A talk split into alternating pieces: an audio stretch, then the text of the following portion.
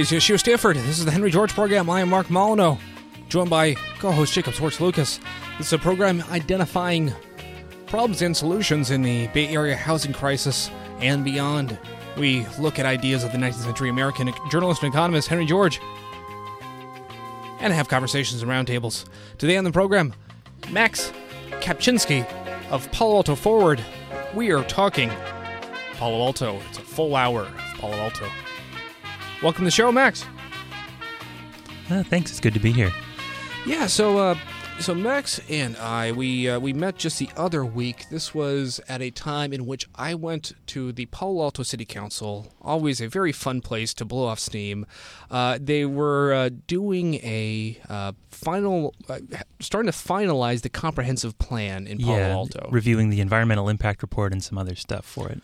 Yeah, so a few days before this, I got an email from Palo Alto Forward, which is, I guess, as far as the Yes in My Backyard YIMBY groups around here, pro development, Palo Alto Forward is what we have in Palo Alto. And it was saying, more or less, this is about as good as we're going to see. We recommend that you tell City Council to accept this plan.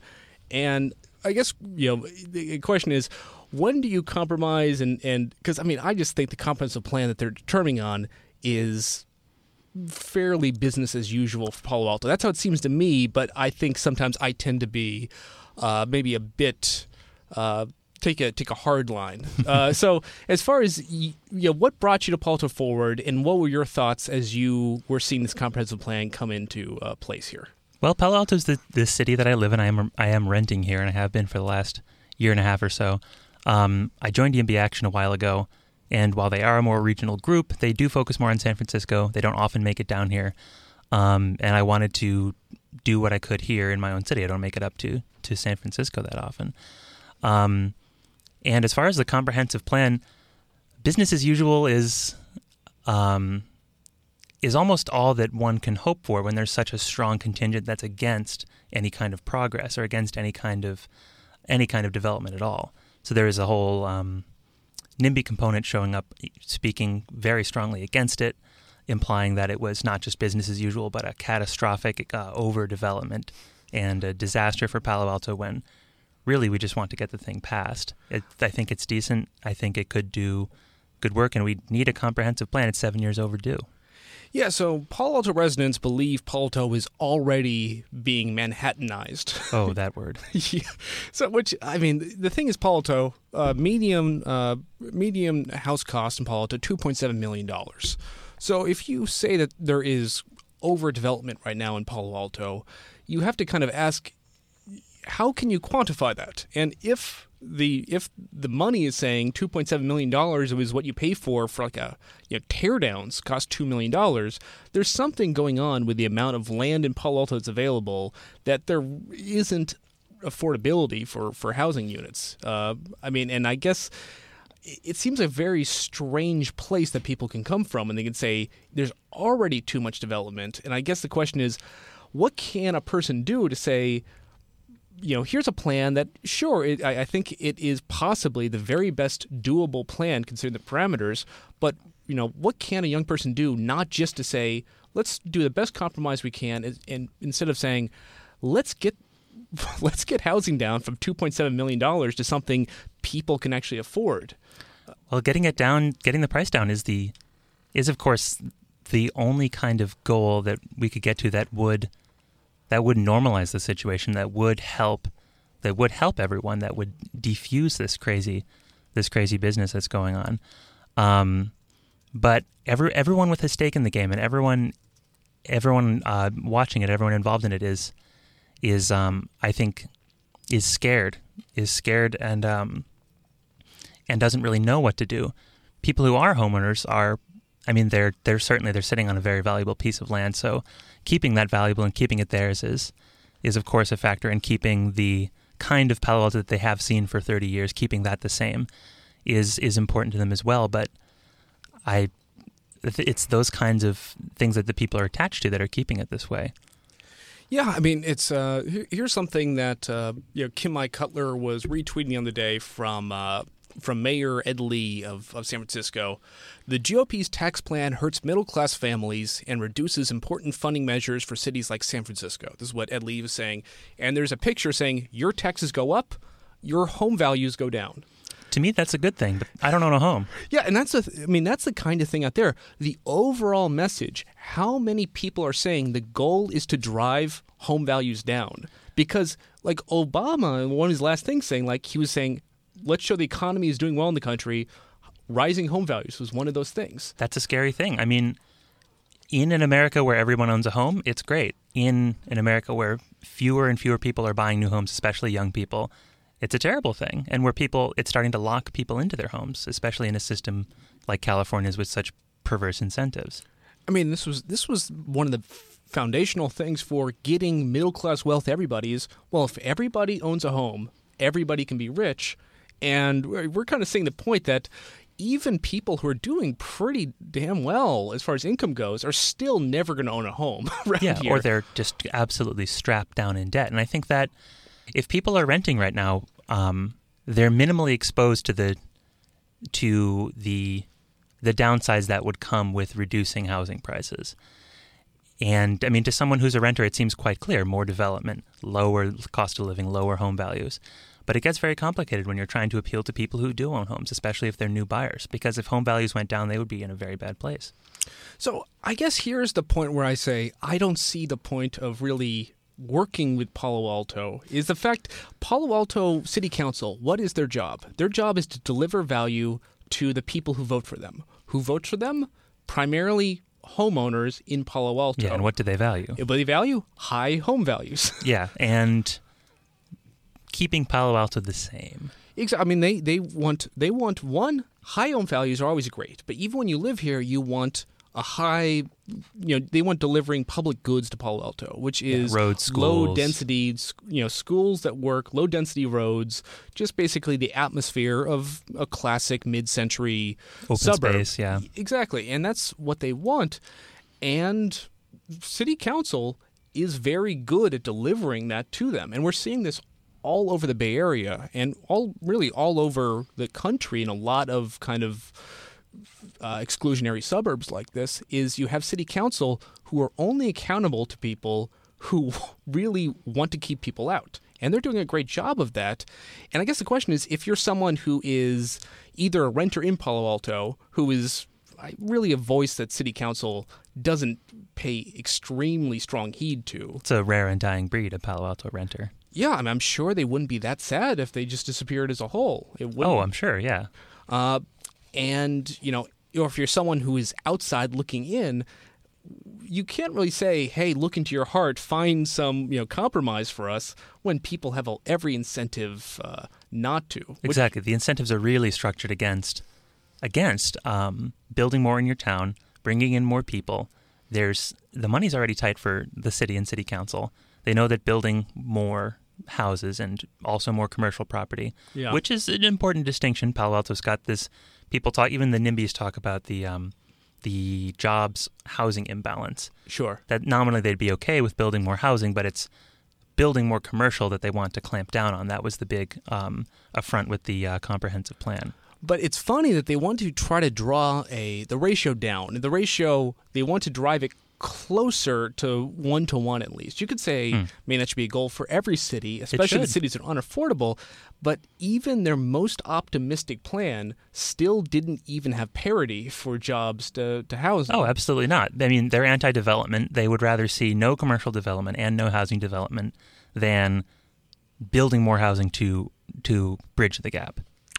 And uh, well, and I guess, but why do you, they have commercial? If I mean, they don't really want it in itself. They well, want it for other reasons. It, it some of them work in those commercial, like in the Stanford Research Park. Mm. And if you can live and work in Palo Alto, that's a pretty good situation. And people would probably want to, you know, at least keep the status quo with as long as their job is not being called into question. Yeah, I mean, I think that matters to an extent. But I think on top of that, you do have a lot of people who just say, "Well, I don't really you know, all things equal, I'd rather just have even less activity. Yeah. Uh, but this delivers a lot of money. It does. It delivers a huge amount of tax money that they don't get from from residential property. Because Palo Alto pays less per person as as a percentage of their of their property values than any city in California That does not surprise me. because it is disproportionately people who have been here for decades and decades, which we have a you know in Prop 13 uh, in this whole system in California. The longer you're here, the less you pay in taxes.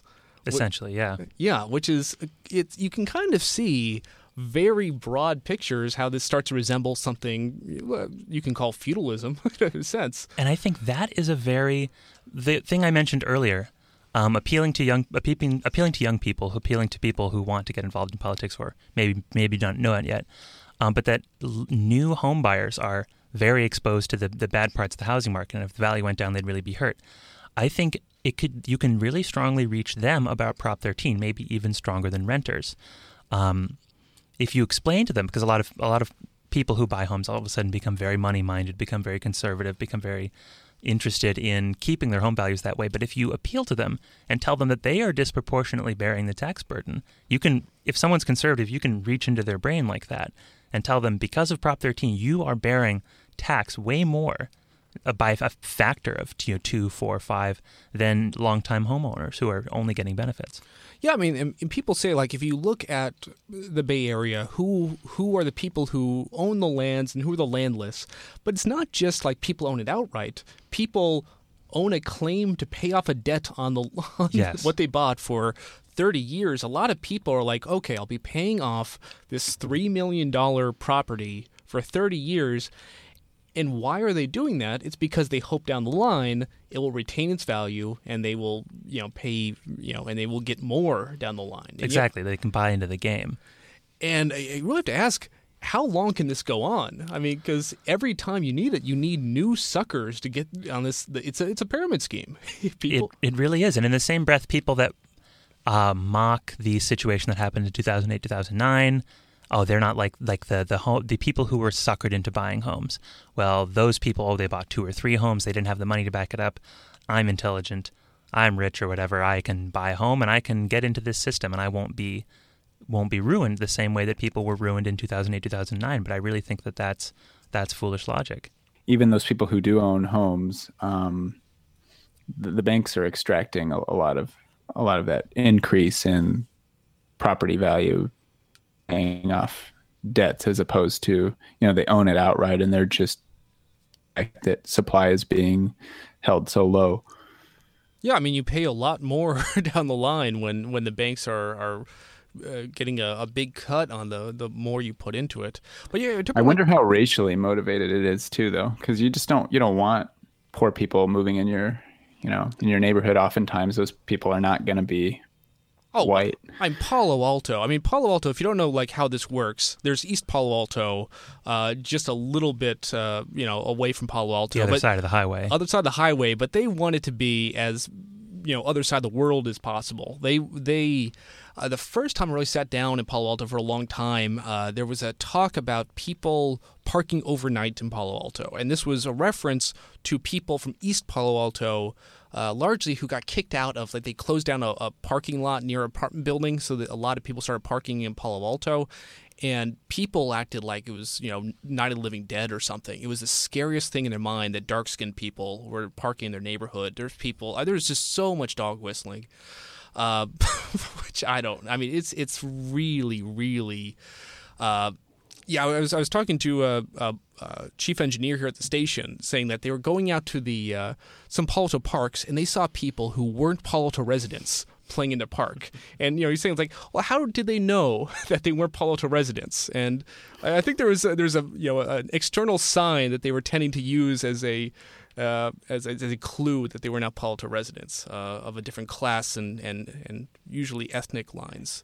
Um, I mean, we, we want to act like we don't, you know, use these racially motivated, you know, ways of uh, ways of doing things like redlining anymore. Like, you know, that's all in the past. oh, we, we fixed Uh, all people that. aren't racist. yeah, anymore, we're liberal Of here. course This it is is. liberal city. So I think that's the thing about Palo Alto that I really like love blowing off steam by going there is that they say like oh it's like all people are welcome we are you know this is you know we are we are a green city that is you know open to all kinds of people like we support sanctuary city sanctuary state things but they want to really do as little as possible to change a way of life to accommodate any of this. Oh, it's true. Yeah. You're welcome to come so long as you can overcome all of the hurdles we've intentionally set up to keep you out. And we'll continue keeping them to keep you out. It, they will never stop trying to keep people out. Yes, it's like watching someone who is against affirmative action harp on about how they how you have to be qualified and well if they were if they were qualified they would be here like that like the the very situation that you see is business is is correct is correct functioning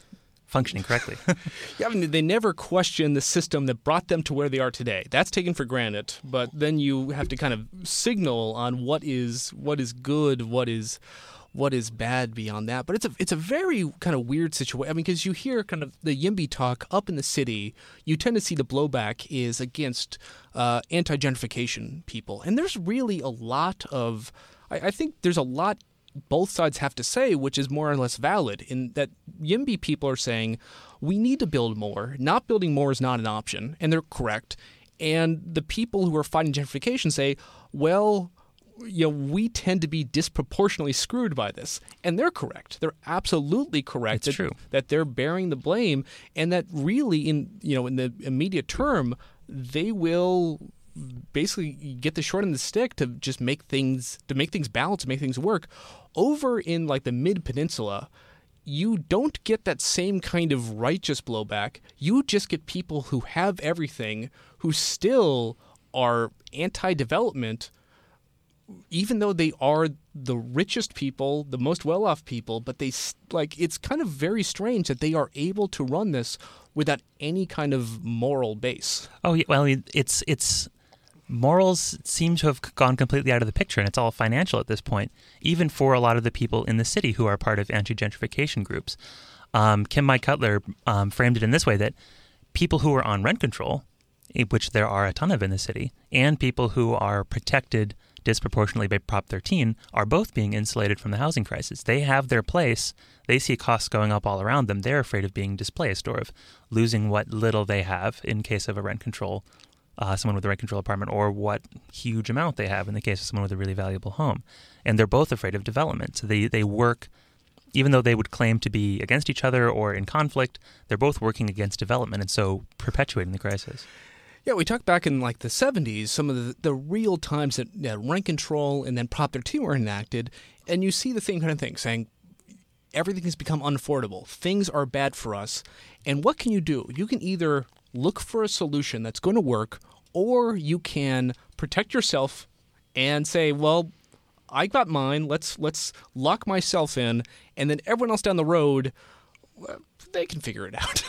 And that's what California has collectively chosen. We've collect, you know, the people who have housing have always said, let's protect what I have, stick my head in the sand, and never look for a solution. And it should not be considered shocking to anybody that the policy of Prop 13, especially, has led a complete lack of solutions for the housing crisis to happen. Yeah, because it structures these incentives in this way, and people are acting.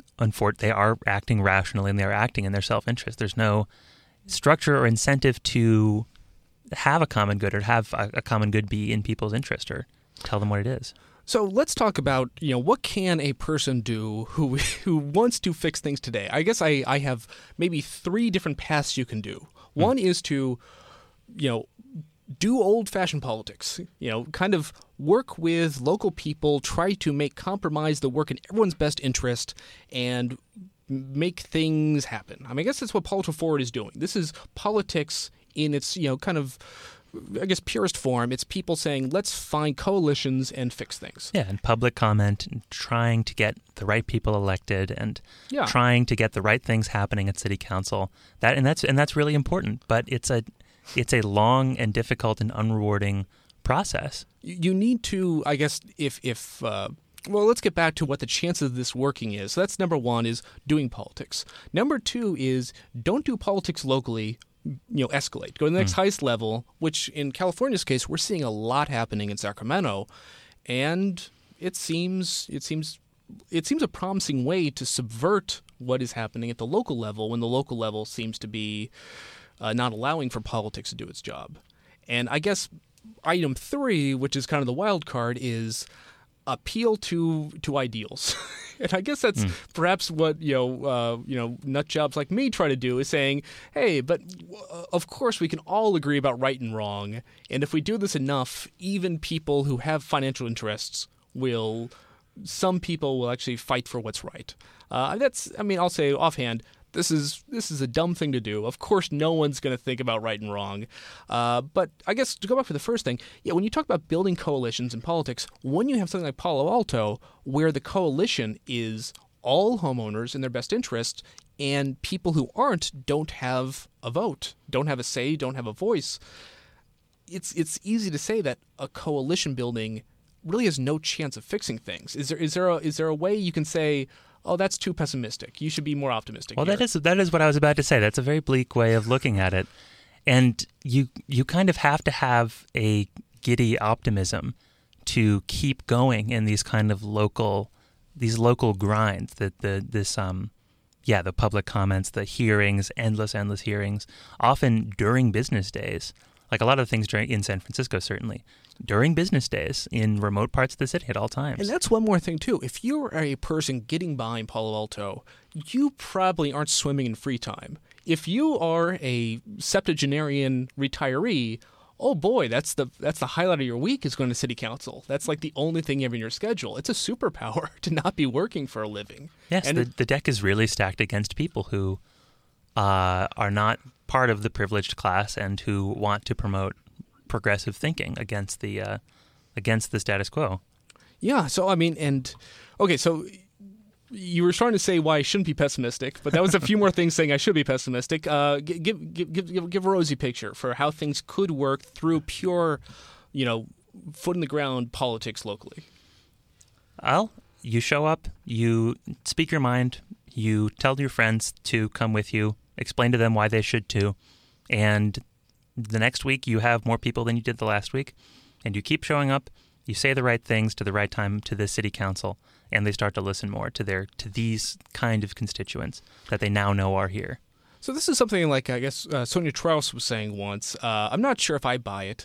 Uh, so as far part of the feudalistic structure of, of the system, when you basically get free land that you don't have to really pay your way back into in California through Prop 13, it goes on to your kids too. Prop 58 allows your children to get your property. So when, you know, Palo Alto, a generation in the future, it will be the children of Palo Alto, Palo Alto the next generation, and they will still have the low tax burden and basically will have no incentive not to hold on to the scarce land.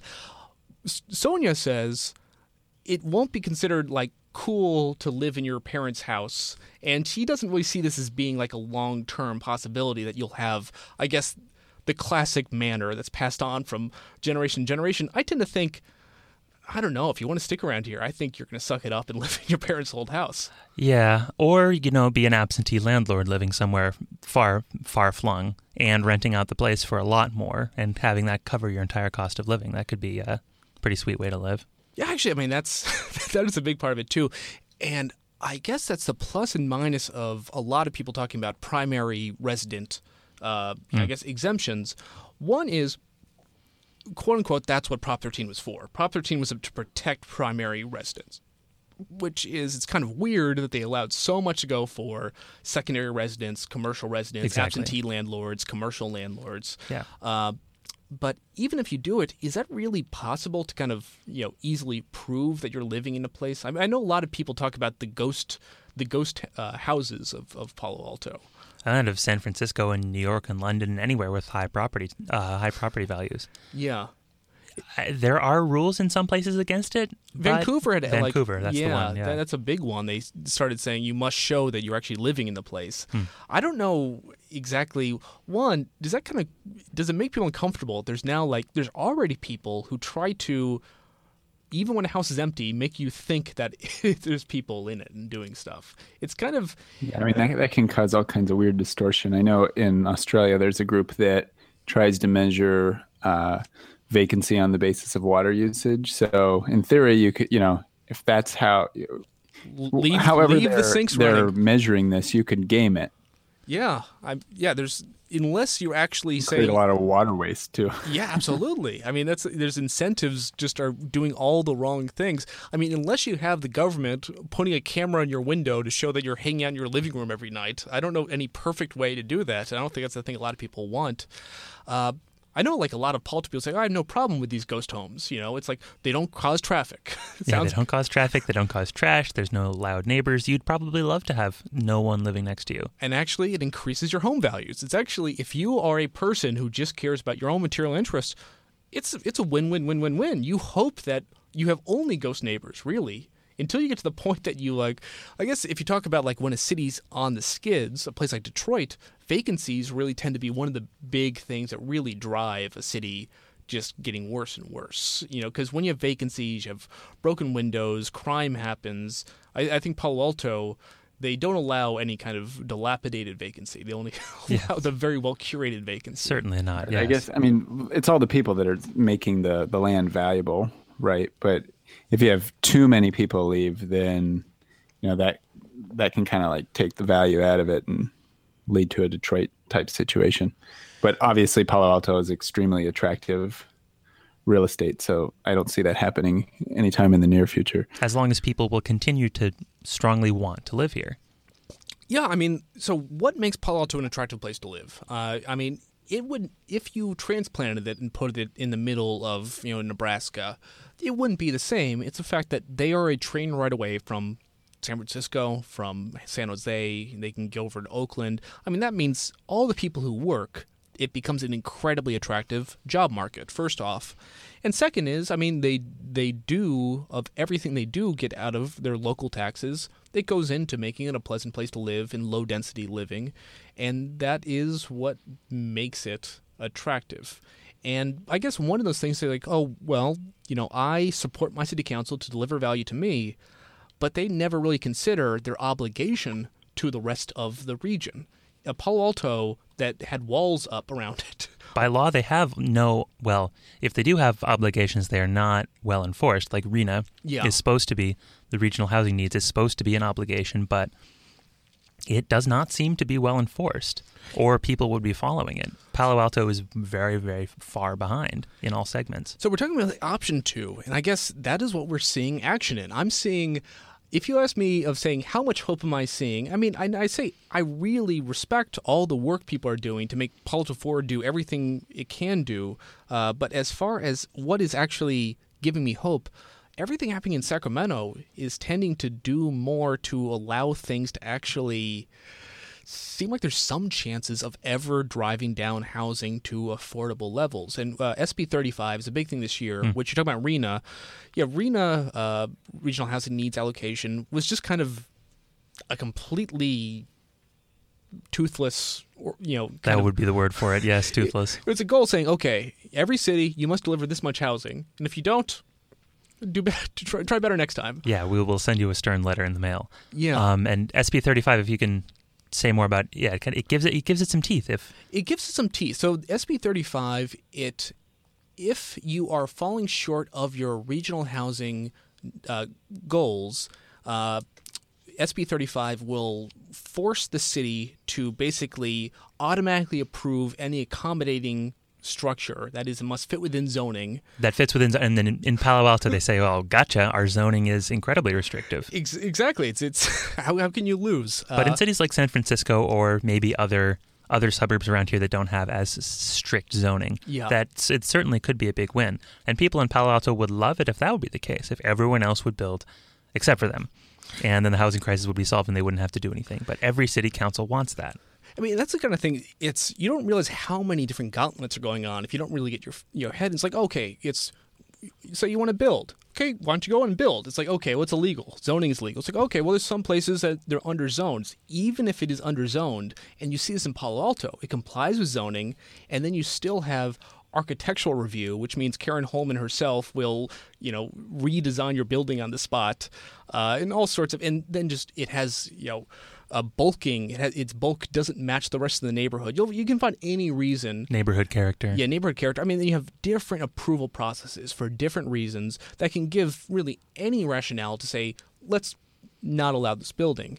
And the city has every reason to say, let's do that. Uh, you know, nine times out of ten, that's what more times than that, that's what the residents want. So, I mean, I guess it's a start, but you do see the fact why not just make it more restrictive?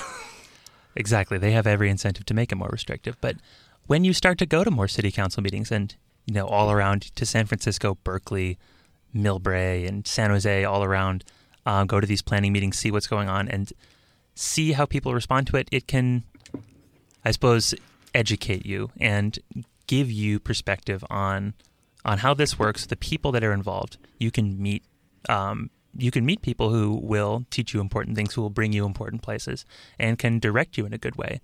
So if you as if a you, relatively young person, you know, trying to get other young people to go and uh, be represented at these meetings, you're operating at a disadvantage, right? I mean, I, th- I think this is a problem that the Greeks faced in, you know, when they were experimenting with like early democracy, right? I think even the word like like demagogue stems from from this problem that you know some people, in this case retired people, can just hang around these meetings every day because they don't have anything else to do.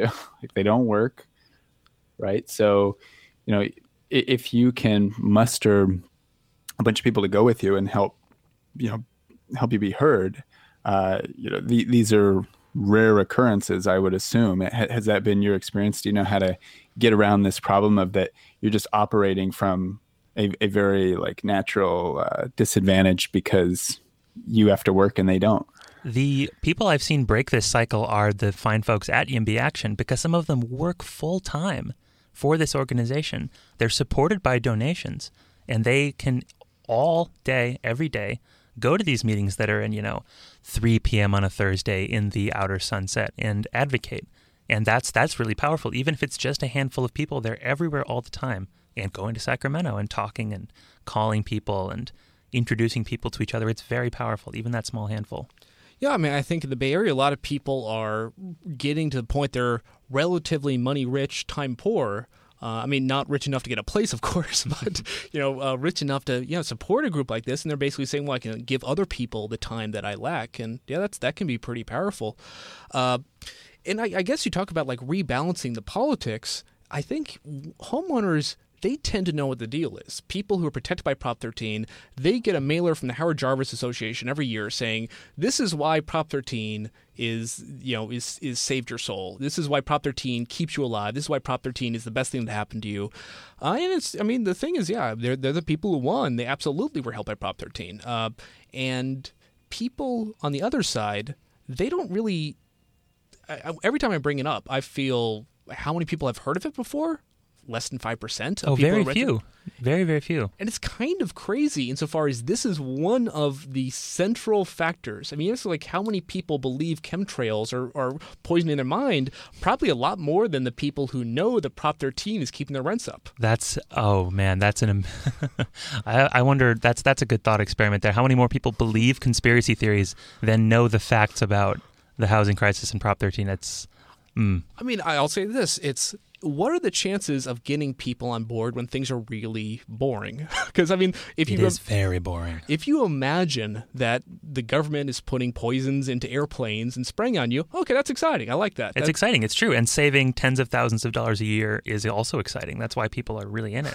yeah, but if you say, well, in 1978, the state of California made an amendment, you know, restricting the amount of increase in assessments of of all uh, of all residents of all, all land ownings to two percent per annum. You know, it's like people who are already asleep. You know, exactly. people say like, well, this sounds. There's all sorts of boring stuff going on. Every every piece of legislation out there is hundreds of pages. I can't care about all this stuff, and there i mean yeah it's it's a full-time job just to kind of get on page here it is exactly and but that's why i think that despite how futile it might seem going yeah. to these meetings meeting people educating yourself and, and being educated on all of the acronyms and all of the boilerplate and all of the just the enormous expansive stuff there is to know will make you a person better equipped to to do politics and to be political and to get other people involved. I think that it's a continual process and it's it's improving you in ways you don't know until you meet the right person or, or learn the right things. So, so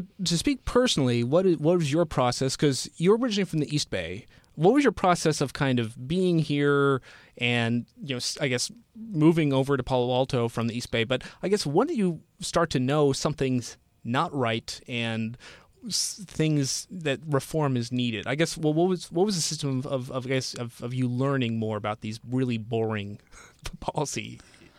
Well, I suppose that's that's an interesting question. I mean, hmm, when I, I mean when I was uh, growing up, I suppose um, early to early mid two thousands. I mean, I, I, suppose it was certainly bad, but this is this had always been sort of an expensive place to live as as an expensive part of the country. That has always been the case. Um, but I suppose it was, I guess, after high school, after college, when people I knew were leaving town, their families were leaving town, or they were moving back in with their parents, or if they, even if they were able to find jobs. Basically, as I became an, as soon as I became an adult who knew what a job was and knew what rent was, immediately became completely apparent the problem. I imagine, yeah. I mean, was it always normal? You'd see people continue to live with their parents, you know, well into their, you know, adult lives and all that as soon as I noticed that it was going on for more than you know six months of couch surfing, I'm like, there's there's a, there's a problem here. Because I guess like it's, it's I mean, this is actually actually typical in like Europe, right? People it is. It's true. Do and I, I wonder, you know, to what degree that's cultural, and to what degree that's just because they come from countries that were much more feudal than than the United States. I, I, you know, they were officially feudal at one point in their their history it's the, weird. It's weird to see culture lag, like lag behind. You see on TV, it's like, oh, that guy lives in his mom's basement. It's still like an insult. It's like, I mean, it is a very potent insult. Yeah, uh, and if you're living in Des Moines or something, I think it kind of imagines like, oh, you, you know, you're not even willing to work on a pizza delivery job to get out your own rent. But like over here, you could work all day, all night, and you still would probably be, you know, lucky to have your parents. You know, that's it's it's a. If you didn't have your parents give you rent, you would just have nothing left to get by. Well, and even if you're attached- contributes to this idea that you know young people shouldn't have a voice in politics, right? It's like, well, if you can't if you can't afford your own rent, that's probably because you're you're personally irresponsible, and uh, you know, so you know, why should you um, have anything to say about policy. Exactly. There's there's this this just this implication that if someone isn't able to uh, support themselves with a certain standard of living, that they're yeah that they're unimportant, that they're not valuable, and there's a lot of other subtext that goes along with with the shame of of living in your mom's basement, like your relationship status and everything. That uh that's still a very powerful stigma, and still and people who are forced into that situation are continually ashamed of it and I, I, and that adds to the apathy and that adds to the self hatred and adds to retreating oneself from politics. No one wants to expose themselves like that. Yeah, this isn't a very salient issue. The connection between you know not being able to pay your rent and uh, you know this just being boring to normal people. It's not clear. You know what what are the economic forces that are driving this and cool to see, you know, if there are ways to connect issues that people are already very passionate about, um, you know, like LGBT rights, race, these things. These things really do have an underpinning, as we've led on a little bit in our discussion, um, to to the fact that we have these really bad housing policies. So we mentioned race, right?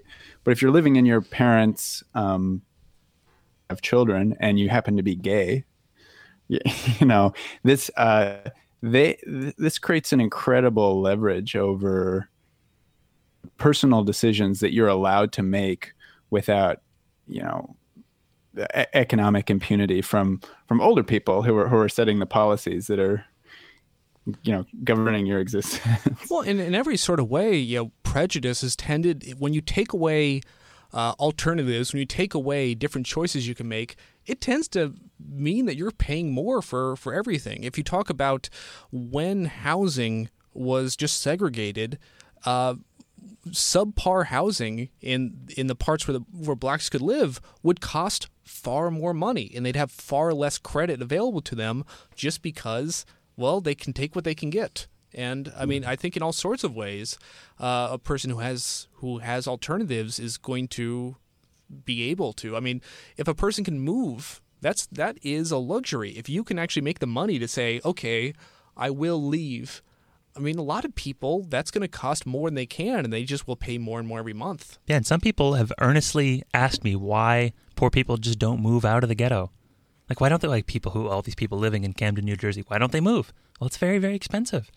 And Yeah. people in America, I mean, like you brought up um, in, in Europe, so- yeah, people in America are so attached to the individual being responsible for everything, being there, you know, this this rugged individualist there, this this actor, this powerful, in, in charge of their own destiny. When in fact they're really much more subject to forces outside of their own control than, than they are able to control. Yeah, I mean, Well, like, and this was actually kind of true early in our in, in Yeah, our the frontier history. days, Like, There was a lot of land that you could go have for free. It was like, yeah, you can you can be master of your own destiny, but has to go from here. You can't just oh, I can't go to San Francisco and just start mining gold and you know, have a little plot for myself. But to let you know how bad things were, I mean, read some of these frontier histories. It's even more morbid than the Oregon Trail. Like these people would go out for the frontier and they would just die on the way. Like it was, they would say that things are so bad that I am, you know, going to risk so much. I mean, it makes you say like, yeah, why don't you just move? I mean, you know, blacks living in the South after the Civil War, they were living in basically a different country that wanted to murder them and basically could murder them, and still so many stuck around. And I think that shows you one, perhaps some people still value a sense of place. I tend to think that if more people had means, you. It, it takes a lot to agree to live a place when people just want to murder you. Well, and sometimes a, a sense of place in a family is all you have. yeah, I mean, it's very easy to say, "Oh, let's all move together." It's like, "Oh, good luck," you know. Yeah, and it's why people continue to live in their parents' basements and be ashamed, than move somewhere else and maybe strike it out because that's that's a huge risk and they're losing a lot. Here's here's a thread I was reading just the other day. This was uh, uh, a person uh, I guess had read. Uh, this is Rob Horning referring to uh, uh, something written called "Kids These Days," uh, and it says millennials were assigned a kind of generational character that makes them seem responsible for the material conditions they've been raised in and trained for. They're the first generation to be raised in a world where work and leisure have fully collapsed into each other. Uh, since all work is also play, non-millennials consider millennials are always playing, whereas millennials feel they're always working. Uh, they say that, in short, millennials enter an economy in which labor as a counterbalancing force to capital has disappeared. Instead, workers are human capital, human startups whose entire lives must be entrepreneurial. It's kind of saying, like, uh, a millennial doesn't feel like you can just work and this should be enough to get by. It's saying, well, you, from the time you go into school, what is the point of going to school? It's to build up your money earning potential. So you're investing in yourself. So yeah, you're investing in yourself so you can finally get a foot in the ladder and get a place. And we're seeing this in its most absurd degree here in the Bay Area. We're saying like, okay, you invest in yourself, and even the people who like do, who do get, you know, an incredibly, you know, are lucky enough to get a very nice salary, are still feeling, well, you didn't invest yourself enough to really get your foot in the ladder.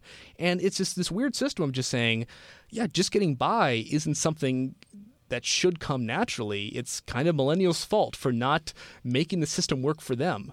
And And Yeah. you know it's illegal to to uh, discriminate against people for being um, too old in the hiring process, but it's actually not illegal to do the opposite.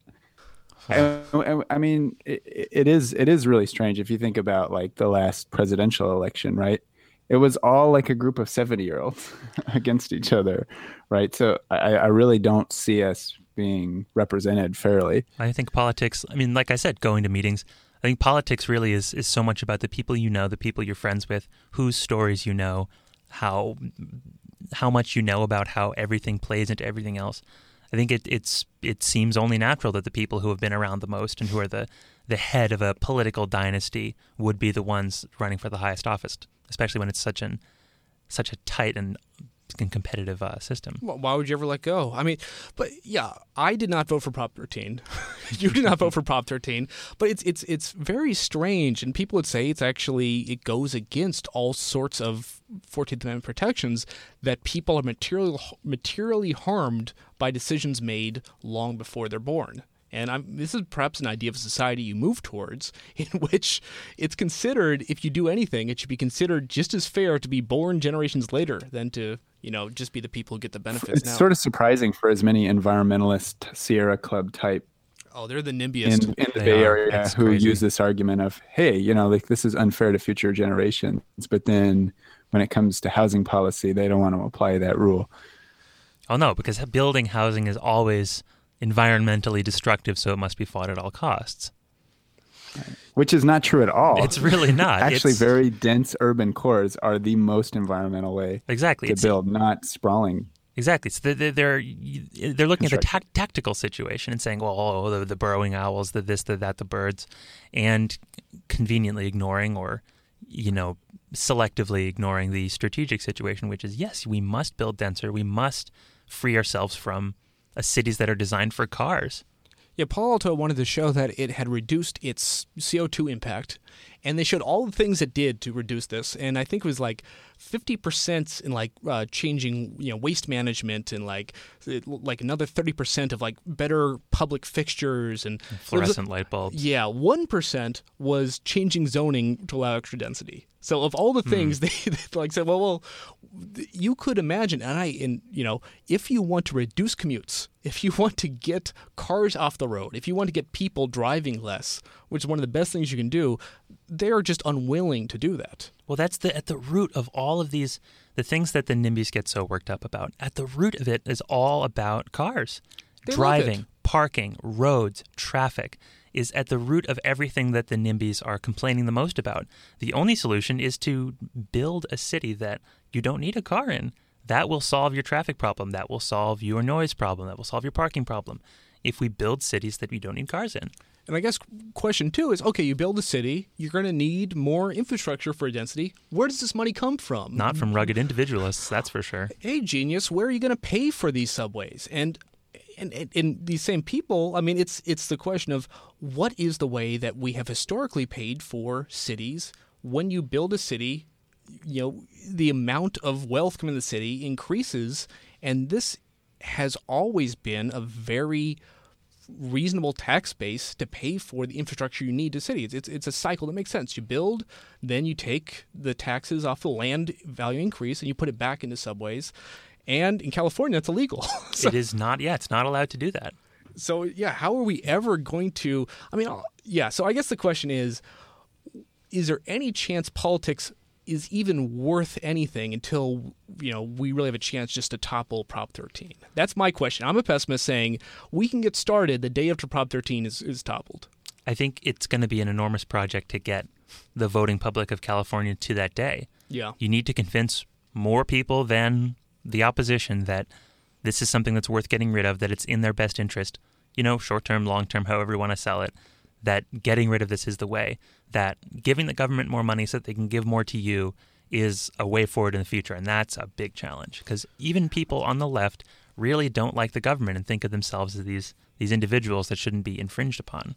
Being on the left really Yeah, I don't think it's really like malicious that you know we have these policies. I, I just think it's sort of um, you know it, it goes along with with people who interest and the thought never occurs to them that these policies could actually be you know uh, going against their humanistic values in, in a way that they're they're just not aware. But it is very difficult to sort of parse this out in terms that stand. This is the line. You know, you, you're standing on the bad side of this line by being for Proposition 13, and I, I think most people just aren't even aware that that that they're taking this, you know, not not very humanistic uh, stand. Yeah, or by staying out of politics. If people are disillusioned with politics because politics and government are behind a lot of bad stuff. Look at the White House. Look at, I get it. Kind of, it kind of, it seems to have started with the Vietnam War. That this just this this this hatred of the government that they can't do anything right. They're inefficient. They taxes they never go down and all of this stuff. But we need to get people convinced again that the government can do something for them because if you let if you leave them alone, if you ignore them, certain interests will still get their ear and they'll get their way as they are doing right now. So what, what do you feel what do you feel is the role of idealism in all this? I guess too we're talking so much of the fact it's not really bad people in general. People don't support Prop 13 because they're evil, but it does evil things. And if we could really show people that there's really no way that you can have a, a flourishing society with evil policies, can you make people can you force the moral question? Uh, or uh, how how do you how we all feel about the role of, morality, or do just, or am I, am I still just being a kook here? Just need ba- like basic education, basic understanding of economic principles. You know, it, it's it's nobody's fault if they support policies that they think are good because you know somebody has given them an overly simplistic explanation that just happens to you know we don't want to go along granny. with their interests. Uh, so I guess that's it's good that we're making this show, um, but we, we need a much broader uh, you know education campaign. I mean, there, there, there's someone who said I, don't, I forget where this came from, saying if you want to look at what is the best housing policy and just the best policy of running government in general, look at everything California's done for the last 40 years and do the exact opposite. uh, don't do a Prop 13. A Prop 13, it's you know it will hurt you and it's incredibly hard to undo. Don't do it. Uh, and and still we see, and this is something that happened in the uh, in the recent election. Pennsylvania had put an amendment which uh, is starting to allow the ability for legislative powers in Pennsylvania to shift from property tax to sales and income tax. It's by municipalities. It's local. It's by municipalities, right? Yes, I mean, so this will allow, I think, local levels to basically say we will, you, we will, we will lower the tax burden on property tax up to zero because previously they had to Yeah. at least pay for half. Uh, you know, uh, there was there was strict limits. This came hand in hand. Some people they tried to SB seventy six, Senate Bill seventy six in Pennsylvania, tried to eliminate the property tax entirely. Which I mean, that would in, move entirely to state income taxes and, sales, tax, taxes yeah. Oh my gosh. which but like it's it's kind of weird this policy that I feel there's any chance there needs to be a stigma on policy that say like this is the kind of policy this is taboo this is the thing you don't do even if you don't understand it uh, but people are just they're they're just running full speed into it I don't know don't discriminate on the basis of how wealthy someone is, like a sales tax. It doesn't matter if you're rich, it doesn't matter if you're poor. When you go out and buy whatever you buy, you're going to be you're going to be paying a, a tax on that. And if you get more of your revenue like that that don't discriminate on the basis of wealth, uh, yeah, that that's automatically making your whole tax system more regressive, more harmful to poor people. But yet, th- there's all of these well-meaning people in society who say, "Oh yeah, you know, I want to, I want a flat tax and I want sales t- tax." I, I mean, th- these are not all the same group, but you know, they they seem to be supporting it for very noble reasons. But analyze the effects of these taxes, they they're not helpful at all. They're very harmful. Well, there's there's this there's a, uh, a section of this Pennsylvania bill that municipalities have to show where the money will come from before they slash the taxes, and I think that's very interesting.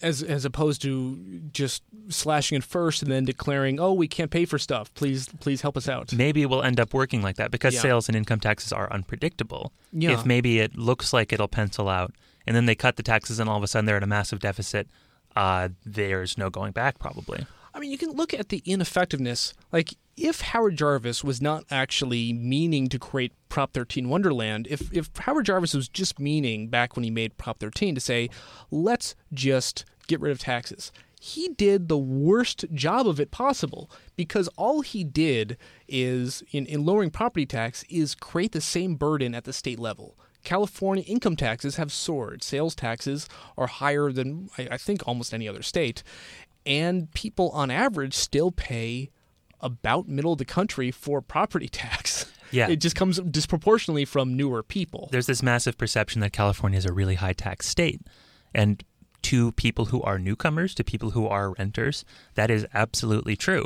The silent majority of people who are, are really benefiting from this are the longtime homeowners. Um, like people I know who are new home buyers, they just are so fired up about taxes. They hate paying so much tax, but they are sub- they are subsidizing the longtime homeowners, and they they don't even know it, and that makes them more bitter against taxes. That makes them more bitter about politics, more apathetic, more anti-tax, and more anti-government. Even though the ones they're the ones that are being hurt the most and would benefit the most from Prop 13 reform. and if It's you get the opposite perception in places that get a lot of their revenue from uh, property, specifically land, like Hong Kong and Singapore. Right? Everybody, you know, all the libertarians will tell you, yeah, the, you know, these are like more akin to libertarian paradises, and see how well they do, and look how low taxes they have. And it's not that they have low taxes per se. It's just that those taxes aren't coming uh, you know, living on productive activities, sales taxes, income taxes, th- things like that. It's, it's, you know, it, it is coming from from land. So it's weird how that, you know, that that perception. I mean, if if Howard Jarvis, yeah, was saying, "Hey, let's be more like Hong Kong. Let's try to lower income taxes." And you know, and and and sales taxes to nothing, and corporate taxes very low, and put more of the burden on property tax. I think he would have actually done more to actually reduce the average tax burden to middle class Americans. I'm absolutely positive it would because the the benefits from Prop 13 have accrued to the ultra ultra wealthy at the expense of middle class taxpayers. Uh, I mean that's that's a thing. Uh, I, I could, Well, it is now. At the time, it was a big boon and th- this security and safety, but not 40 years on. Sure. I mean, I guess you'd say in aggregate. Yeah. say- Yes. In aggregate and with time. Yes, I mean, in, in, even I mean, even people who tend to be seen as conservative economists, uh, Milton Friedman, uh, I could uh, you know play this this uh, piece. I might try to insert it. Uh, uh, the property tax is the least bad tax in his idea. The property tax is something which is going to do the least harm at, at allowing small businesses and industry to run. It will have the least harm on, on taxpayers. And he was an anti tax guy. But it's the most unpopular tax. And it's it's a big question of, of why income tax it disappears from your check. You know, every time you do it, you don't even feel it. It just disappears. It's like okay, I it's it's fine. A property tax, people actually do have to send a bill, and people don't like that. I, I really wonder what the practical. Well, the, well, the other thing that Milton Friedman says is that uh, one way that you could make the property tax much more um, just likable is if you were levying it more frequently. So if you could do it every day, that would be better than if you did it every week, than if you did it every month. But unfortunately, you pay it all at the end of the year, and it you know it's this big sum, and it makes people angry. yeah, I mean, if you had a withholding scheme, No reason it has to be calculated like that. I don't know why it Yeah. is. and people's anger is clearly important. I think like sentiment. I mean, you're talking about idealism. yeah, And idealism, I think, is very important because it, it battles this kind of this huge this sentiment that is behind things like like Prop 13. That was a result of a huge amount of negative sentiment and someone whipping it up properly with his own brand of idealism. Absolutely. Yeah, I mean, absolutely. And I think you and I think that there are ways to have you need to have emotional appeal on your side. Absolutely. You're never going to appeal to people with a big stack of of, of tax analysis and say, "Okay, read it and weep, guys." yeah, I mean, politics is only getting more emotional and only getting more immediate and, and visceral and and charged on Yeah. the left and on the right. It's only getting like there's all, there's less patience and just more and more need for yelling and action and, and immediate appeal. I mean, what I worry about, I guess, maybe one big thing, you know, 40 years ago, conservative, you know, conservative movements, they would need people like Milton Friedman to say, you know, I am, you know, an, inc- like i I'm a genius and a respected economist. I do a lot of actual work, and here are a lot of actually cogent analysis, and you actually, you know, try to believe it. Right now, there's some degree of decency and merit have to you know underpin what you're Yeah, I what mean- you're saying Maybe you, they you used can't to. just be like well i have this strong amygdalic response therefore you know screw everyone else I'm watching like responses to the, uh, you know, to the uh, new uh, GOP tax plan, and it's just a lot of people saying it's like it's like, well, we want we want less taxes during the swamp, and then you put a bunch of memes about like how you know telephones were different 40 years ago, and it's, I mean, it's just all these like weird. I mean, there's no, there is no one who really believes that there is any kind of truth in analysis or ideas in like how what is fairness in in taxes. Yeah, or or how they should or thinking about things with their own brain instead of just looking at something and be, oh, this is good. My guy did this. It's, it's good for me, even though it really could hurt a lot of people. I mean, we've, we've decentralized our thinking. We, now memes do the work for us. We just listen to the memes on, on our on our social media And on the news, too. Yeah, exactly. I mean, the that's a question. When is the first meme only nightly news going to be? It's it's got to be a matter of time. Oh. Yeah. So, okay. So, uh, so between all the things, is the is the right answer? There's a lot of truth in everything. You need strong politics. You need kind of looking at you know escalating to a, a more centralized authority, either judicial or legislative, as necessary. And you need some idealism. I, I don't know if that's is that too pat. I mean, you need to figure out how to how to get people thinking, get people on your side, and start gathering them up in a big mass to to vote for the right things. And there is a place in that process for idealism, certainly, and for making friends, meeting people, just doing a lot of talking, do a lot of convincing, doing a lot of teaching. And I, I think that's all incredibly important. What, what can people do to sort of get more involved and, and, and help you out with, with what you're focused on? Uh, come to your city council meetings and just and just listen and you know strike up a sort conversation like with someone. They can go to, to to get updates from you. Well, Palo Alto Forward's website will be will be will be a good. There, I, there's not a lot of events on the calendar right now, um, but and if for people who and again this is so local that people who live in Palo Alto should check out Palo Alto Forward. People who live in the East Bay should check out East Bay for everyone. Almost anyone who lives in the Bay Area should certainly check out um, YIMBY Action meetings. They all have calendars. They all have places you can go and people you can talk to, people you can meet. Every time I go, I meet people who who are going there for the first time, and I get to explain freshly explain um, floor area ratios and height limits and Prop 13 and all these other things, and you start to sharpen your own skills at at at, um, at teaching and explaining and convincing. And and it's not boring or intimidating. It's People very boring. it's very boring. It's very intimidating, especially giving public comment. But I mean, well, I just I just mean the meetings where you can make friends and Oh, it, it's. I mean, those those certainly are much less boring, but yeah, also intimidating. But it, it's, it's a gateway boring. It's, yeah, it's exactly. the kind of thing. It's it seems a little bit fun. A lot of a lot of you know, a little little bit of boring sneaks in to get you ready to get really boring in the future. Well, yeah, you start you start savoring, like the you you start savoring the boring, you savoring the process. So, uh, and where can people go for more information on this? Any um, Palo Alto Forward's website's great. Any um, there's a podcast called the Infill Podcast done by uh, the leadership of um, YIMBY Action. That's definitely worth checking out. Certainly, just for this education factor, you need to soak up a huge amount. Um, yeah, check out what Sonja Trauss is tweeting or what Laura Clark is tweeting. Kim-Mai Cutler. Yeah. Bunny. It's there is more people chattering about it than there yes. has been at any time in the past. And I guess that's that's it's encouraging. Yeah, I mean, talk is talk is cheap, but it doesn't mean it's not important, and that there aren't a lot of people who have really important stuff to say. Well, you can't get anywhere unless you talk first, I guess. Yeah. And uh, speaking of that, thank you very much for uh, talking to us here today. It's been, yeah, it's been a pleasure. So yeah, this has been the Henry George program here on KZSU Stanford. Or if you want to see previous uh, episodes of the Henry George program, you can tune into the website seethecat.org. This is a presentation of KZSU Stanford.